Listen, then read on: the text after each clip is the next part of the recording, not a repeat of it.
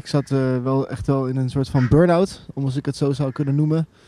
Eh, alle, alle, alle, werkdruk en het denken daaraan, dat gaf me eigenlijk al stress. En eh, ja, het thuis zijn gaf me al stress.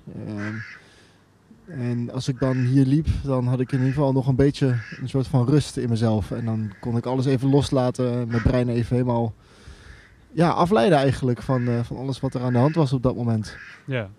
Beetje een soort van het oog van de storm, als ik het zo maar even... ja, midden in de tornado. ja, midden in de tornado. Zeker. Ja.